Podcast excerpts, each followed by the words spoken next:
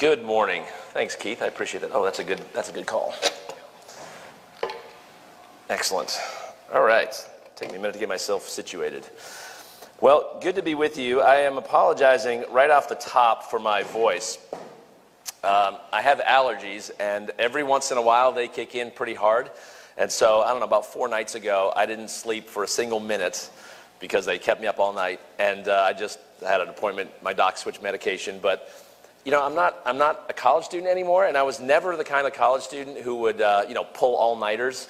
That was never my style, uh, and less so as I've hit my 50s. So it, uh, it's taken me a number of days to kind of collect myself, but that's the status of the voice. Um, so I've, I've been talking very little this morning. Hopefully, the voice holds up uh, along the way uh, this morning. Just want to give you a quick update on ministry. Uh, so, my wife Diane is there. You can wave hello to everybody. Um, yeah, you can applause for her.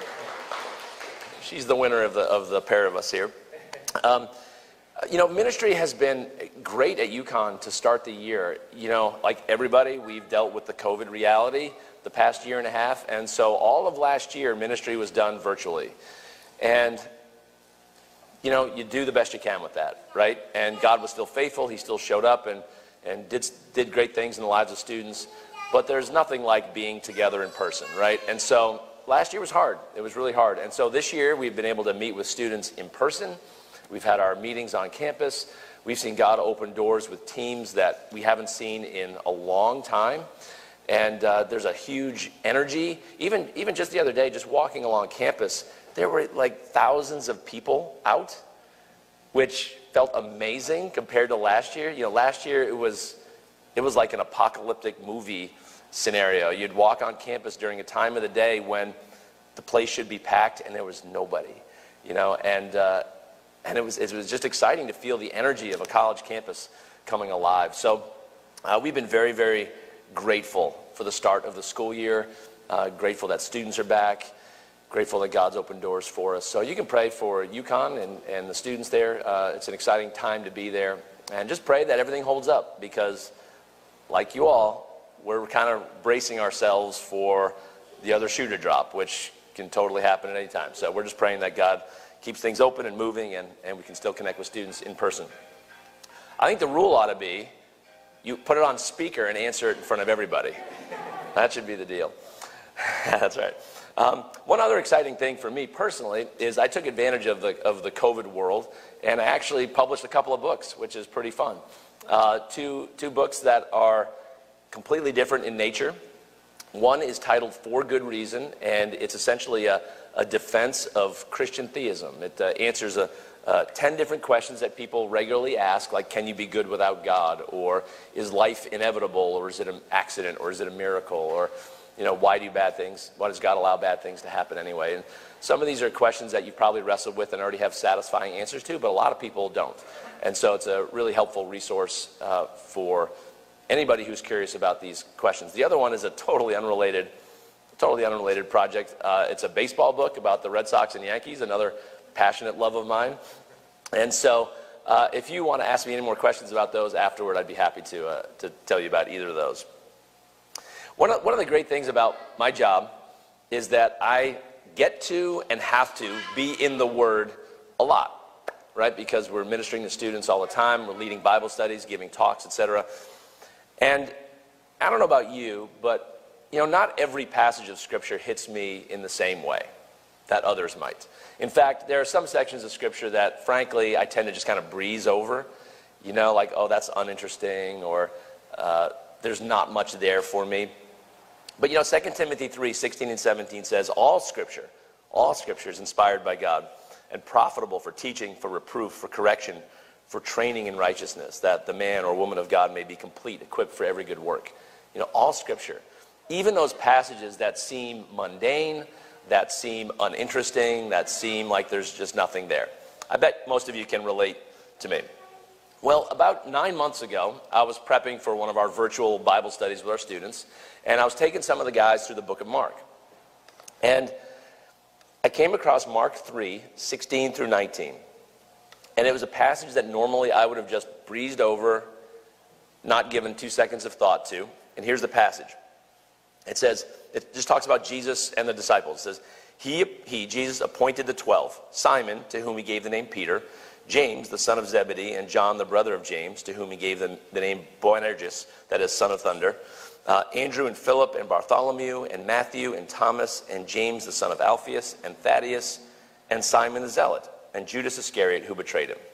Again, normally, it's just a list of names of people that you're already familiar with, and I, I normally would breeze by it. But I got stuck I got stuck on one name in particular Simon the Zealot. I just thought, what is it about that that's causing me to just pause here? Well, the term zealot was obviously meant to distinguish this Simon from Simon Peter, right? Two Simons. Uh, and so they're using the term zealot to, to distinguish. But I think here's why it, it struck me as, as something to pause on.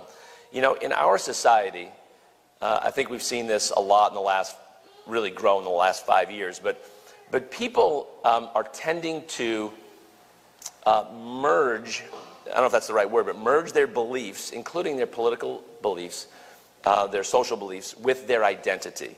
So what's en- what ends up happening is that if Keith and I were to disagree over a topic, what would happen is that both Keith and I, more and more, will take that personally.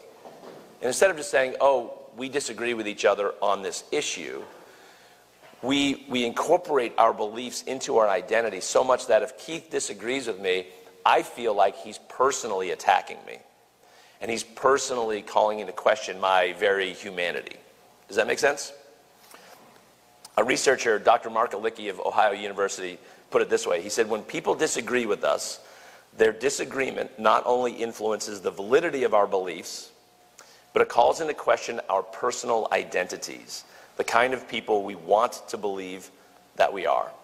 So, more and more, disagreement over fundamental things, over social things, over political things, over theological things, is, is not just a matter of disagreeing, it's a matter of personal attack now. It's, it's how it feels, right?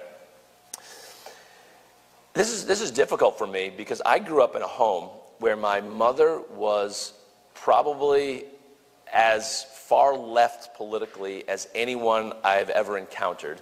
And my dad was basically as far right as anybody I've ever encountered. And they functioned fine in a marriage, like they got along. And so I grew up in a home where things were discussed, there were wild disagreements, and everybody loved each other. And so, this idea that if Keith and I were to disagree on something, it would cause such division among us because we're feeling personally attacked is a is a is a is still hard for me to grasp. But that's the reality. That's what that's what's happening now. And that makes it hard to discuss tricky topics, right? Because I'm nervous to go there with Keith because unless I know we see it the same way, I'm now risking the relationship. It's not just that we can disagree amiably and walk away. It's like now I'm risking offending him so badly that we can no longer be friends. We can no longer fellowship together because we disagree, right? And that stifles intellectual discussion. That stifles the conversations that really need to be had over difficult questions. Does that make sense? It's a problem. Well, all that I think was in my head, in the background, as I, as I stumbled on, on Simon the Zealot's name and I stopped there. Um, it took me a while to sort this through. Let's talk about that, that idea of Simon the Zealot. The Greek word there is Kananaios, and, and because of it, it led um, King James translators to erroneously translate his name here as Simon the Canaanite. And that's not really what it is. It literally means a partisan for Jewish political independence. That's, that's, that's the, it's, a, it's really a derogatory term, at least um, in the Greek. And so Simon the Zealot, basically, he was part of a political party. He was part of a, of a radical group that had certain political aims. They believed strongly, the Zealots believed strongly in the independence and glorification of the Jewish state. In today's terms, if we were to put him in today's terms, he might be considered a Zionist, right? A Jewish nationalist. But he also opposed Roman rule on the grounds that Rome was oppressive. And so he also, not only being like a nationalist, which would fit like one view of a political party today, but he also saw the world through the lens of oppressor and oppressed.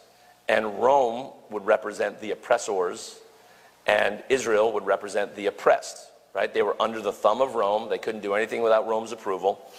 And so people in power were the oppressors, people not in power were the oppressed. So um, there are ways of thinking about that today. There's, there's, there's, a, there's philosophies that approach things like that today.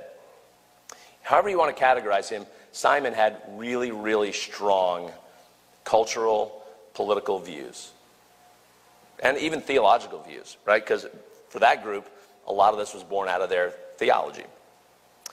The Zealots so badly wanted to throw off the yoke of Roman oppression that they engaged in all kinds of activity, including violent activity, knifing Romans in the night, uh, fomenting uh, uprisings, all in the attempt to topple the Roman power structure.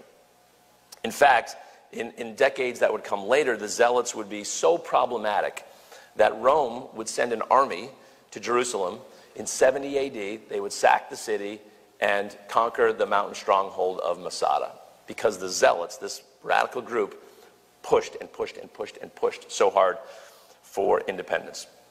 So one commentator said of the Zealots, they were a quote, a Jewish sect bent on the overthrow at all costs of the Roman control of Palestine.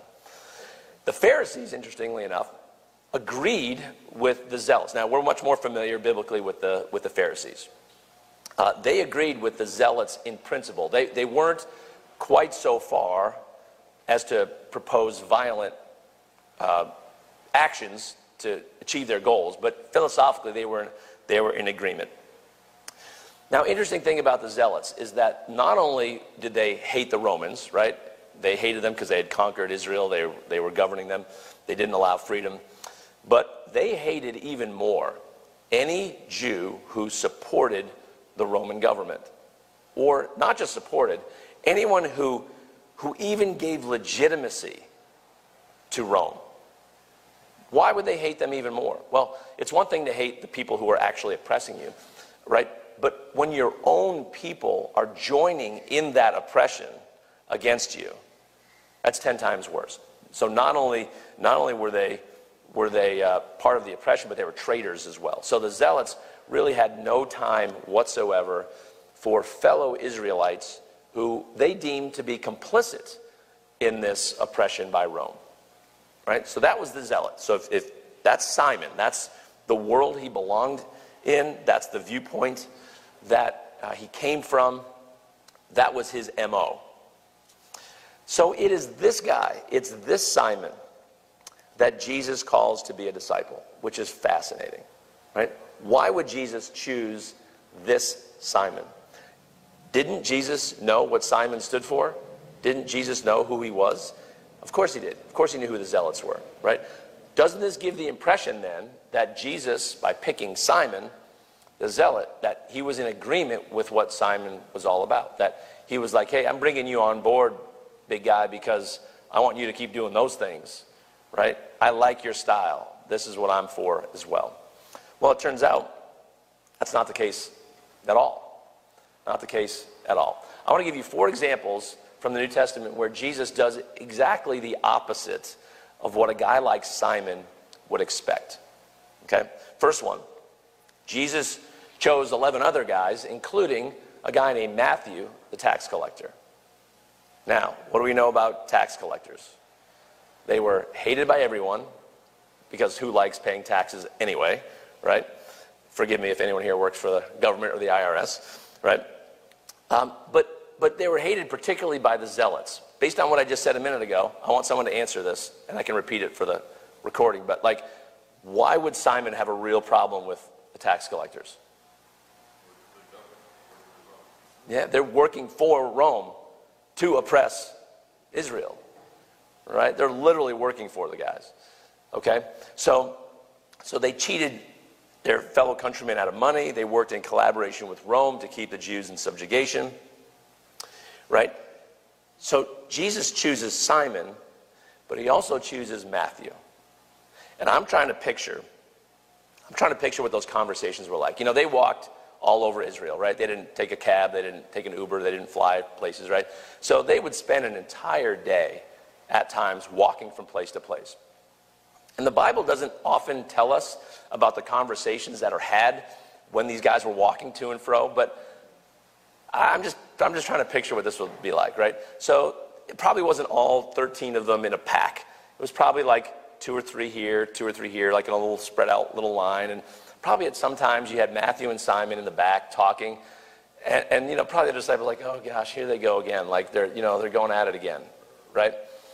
And it must have made for some really interesting conversation. But I'm willing to bet that Simon and Matthew didn't really click. Even if Matthew was repentant, like, say, Zacchaeus was, even if Matthew was like, oh my gosh, I don't know what I was thinking, I bet Simon still had some issues with that. Right? Okay, number one, Jesus picked a tax collector. Number two, in Mark 12, 13, the Pharisees and another group called the Herodians, who were uh, really supportive of kind of the Roman power structure, actually, because they were in support of Herod, who was a Roman puppet leading Israel at the time. Um, they asked Jesus about whether or not it was right to pay taxes. Right? Jesus had a lot of issues, obviously, with, with the Pharisees. Uh, in this case, Jesus has an interesting answer to them. Now, the, the Romans and the Herodians, I mean, the, uh, the Pharisees and the Herodians saw things a little bit differently, but they were united in their dislike of Jesus. And so they asked this question really as a, as a way to trap Jesus. They wanted to, to uh, pin him in, right? Get him to trip up on his own words. So they said, hey, is it lawful for, uh, for us to pay taxes? Is it right for us to pay taxes?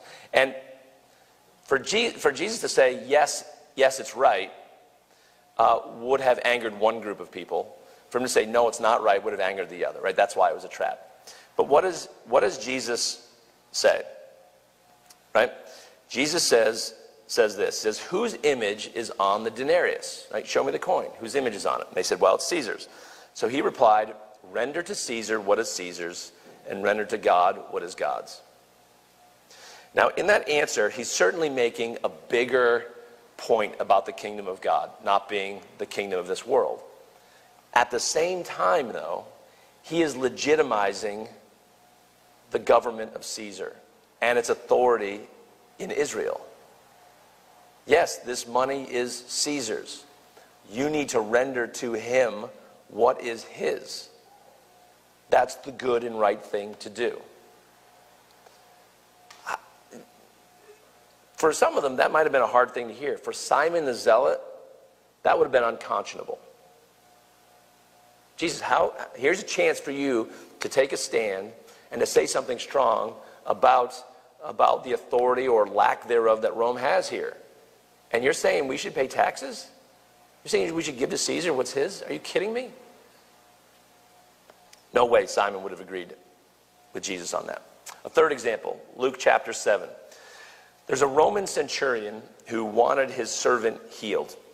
Now, the centurion was a man who loved the Jews, and he even helped build their synagogue, right? So it'd be easy to say, oh, of course, of course, he was a pro Israel. True, but he was also a centurion.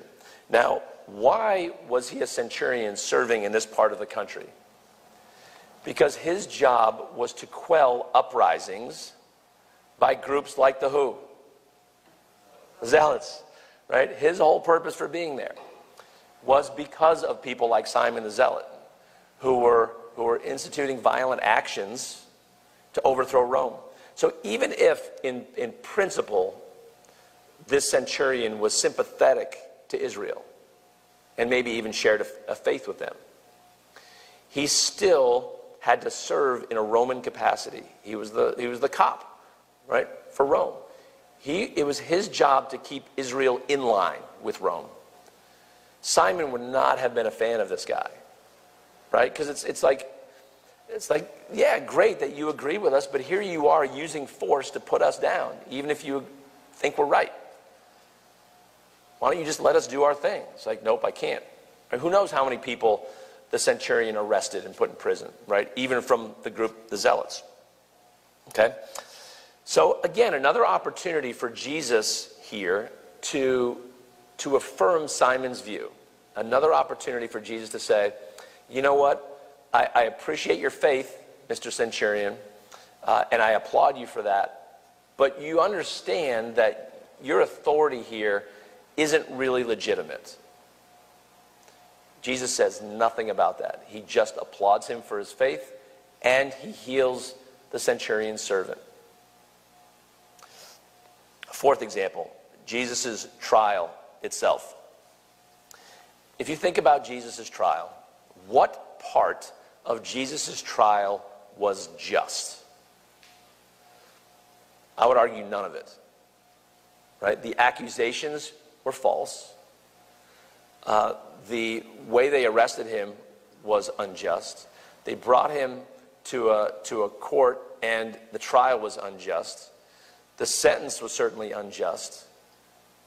Right? I mean, crucifixion was reserved for the worst of the worst. From a Roman perspective, all that was going on was a little in house theological dispute, really, between factions of Jews. Why in the world would the Roman authorities get involved there? Well, we know why. We know that Pilate was, was worried about a, a mob scene, right? So, he, in just an act of like self preservation, he just said, fine, well, you know, it's either him or Barabbas, you choose, and they go free Barabbas, crucify Jesus. He's like, great, that works for me. Like that's not a that's not a just trial. That's not a just sentence. Right? At no point in this process did Jesus go through a, the justice system. Right? It was a sham from the beginning to the end. Now we know, we know that God was in this, right? We know that this is this was God's plan. Right? So we don't really have a problem with it because we recognize that that uh, this is how God decided to bring about the salvation of the world. Okay? But if you really stop and look at it from a, a standpoint of human justice, it was a total miscarriage of justice. Right? Jesus had numerous opportunities. They, they, they asked him questions. They wanted him to speak. They gave him many opportunities for Jesus to say something, anything. But he basically said nothing.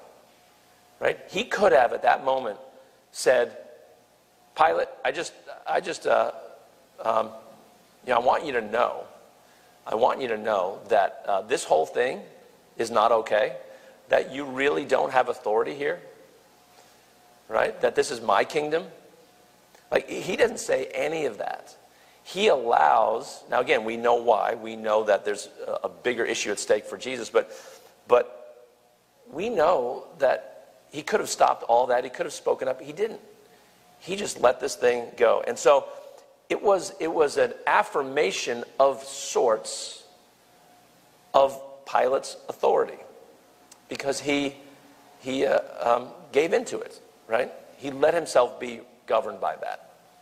So there are four examples from the Gospels where Jesus had opportunity to speak out against Roman rule and Roman oppression. And not one time does he do it. I challenge you, it's not really a challenge, but if you're interested in the subject, go through the Gospels, and you will not see anywhere where Jesus challenges the Roman authority. Now, we know that he challenges all kinds of authority on a spiritual level, like it's his kingdom, it's God's kingdom, right?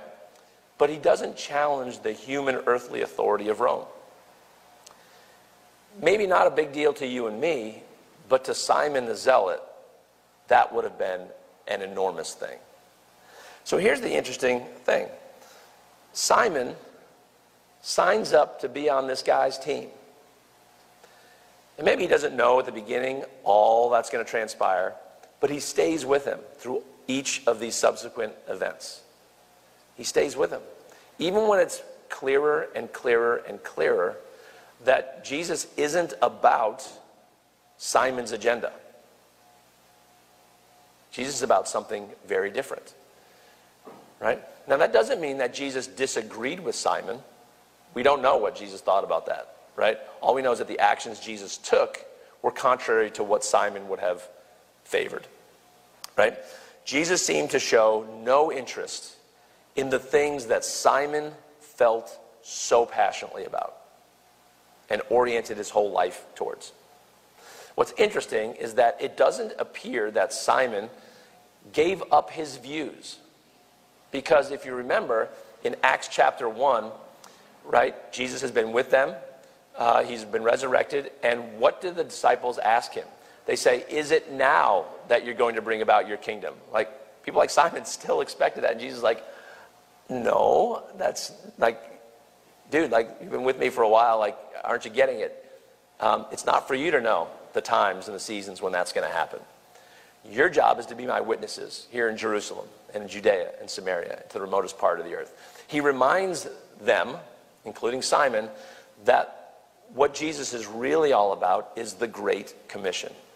At the end of the day, Jesus cares about a lot of things, but ultimately, what he cares about the most is people, is the salvation of people. And so he's like, Simon, you got to make a choice. Like, are you going to continue to pursue this earthly agenda that you have, or are you going to pursue the agenda that I have, which is bringing about the kingdom of God to the world? So we know from church history that Simon ended up dying a martyr's death for the gospel, right? That even at that moment, he had a choice to make. And at that moment, he said, Okay, I'm putting my agenda to the side and I'm pursuing Jesus' agenda. Right? I think what's fascinating for me about this whole topic is that I feel like it's pretty relevant to our situation today. I, I don't know most of you. I know a few of you pretty well, but I don't know most of you. Um, but I bet there's some, there's some disagreements on a whole host of issues, even in this room. Right? If we wanted to pull it all out, we could have some knockdown, drag out fights over a bunch of things, and some of it might be really personal and hard, right?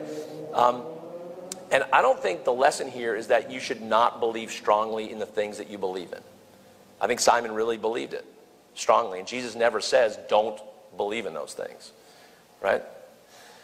But I think the lesson here is that there is a greater thing that unites us than the things that divide us. Even if the things that divide us we believe so passionately about and are good and right things to believe in.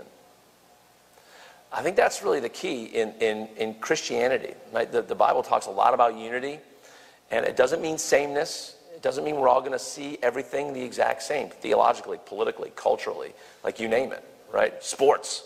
I mean, Keith's an Eagles fan. What is he doing here, right? You know, it's like, it's, it's thankfully not a, not a Yankee fan, but um, sorry, any Yankee fans? Yeah, anyway, right? That can get me in hot water depending on where I, I say that, right? But like the, the Christian, the point of Christianity is, is, is the kingdom of God, right? And that we can put all these other things aside, not disbelieving in them, not literally like saying, well, I can't have an opinion about those or I can't feel strongly about those, but that those things become secondary to the overriding purpose of God, which is nothing less than the salvation of the world. Like that's what he's ultimately about, right? That's what he calls us to as a church, what he calls us to as Christians, what he calls us to as a ministry on campus. So I don't know everything that this church is going through, whether it's individually, personally in your lives, as a community, you know, within the state of Connecticut, I know we have lots of things that could potentially divide us. The lesson I draw from Simon is that even a person who has uh, such incredibly deep convictions about really important things is willing to put those things aside for the sake of the kingdom. If he can do that, so can I. And I think so can you. Right? And just as, a, as the last little bonus to end this time, uh, I just want to go back to what I said at the very beginning.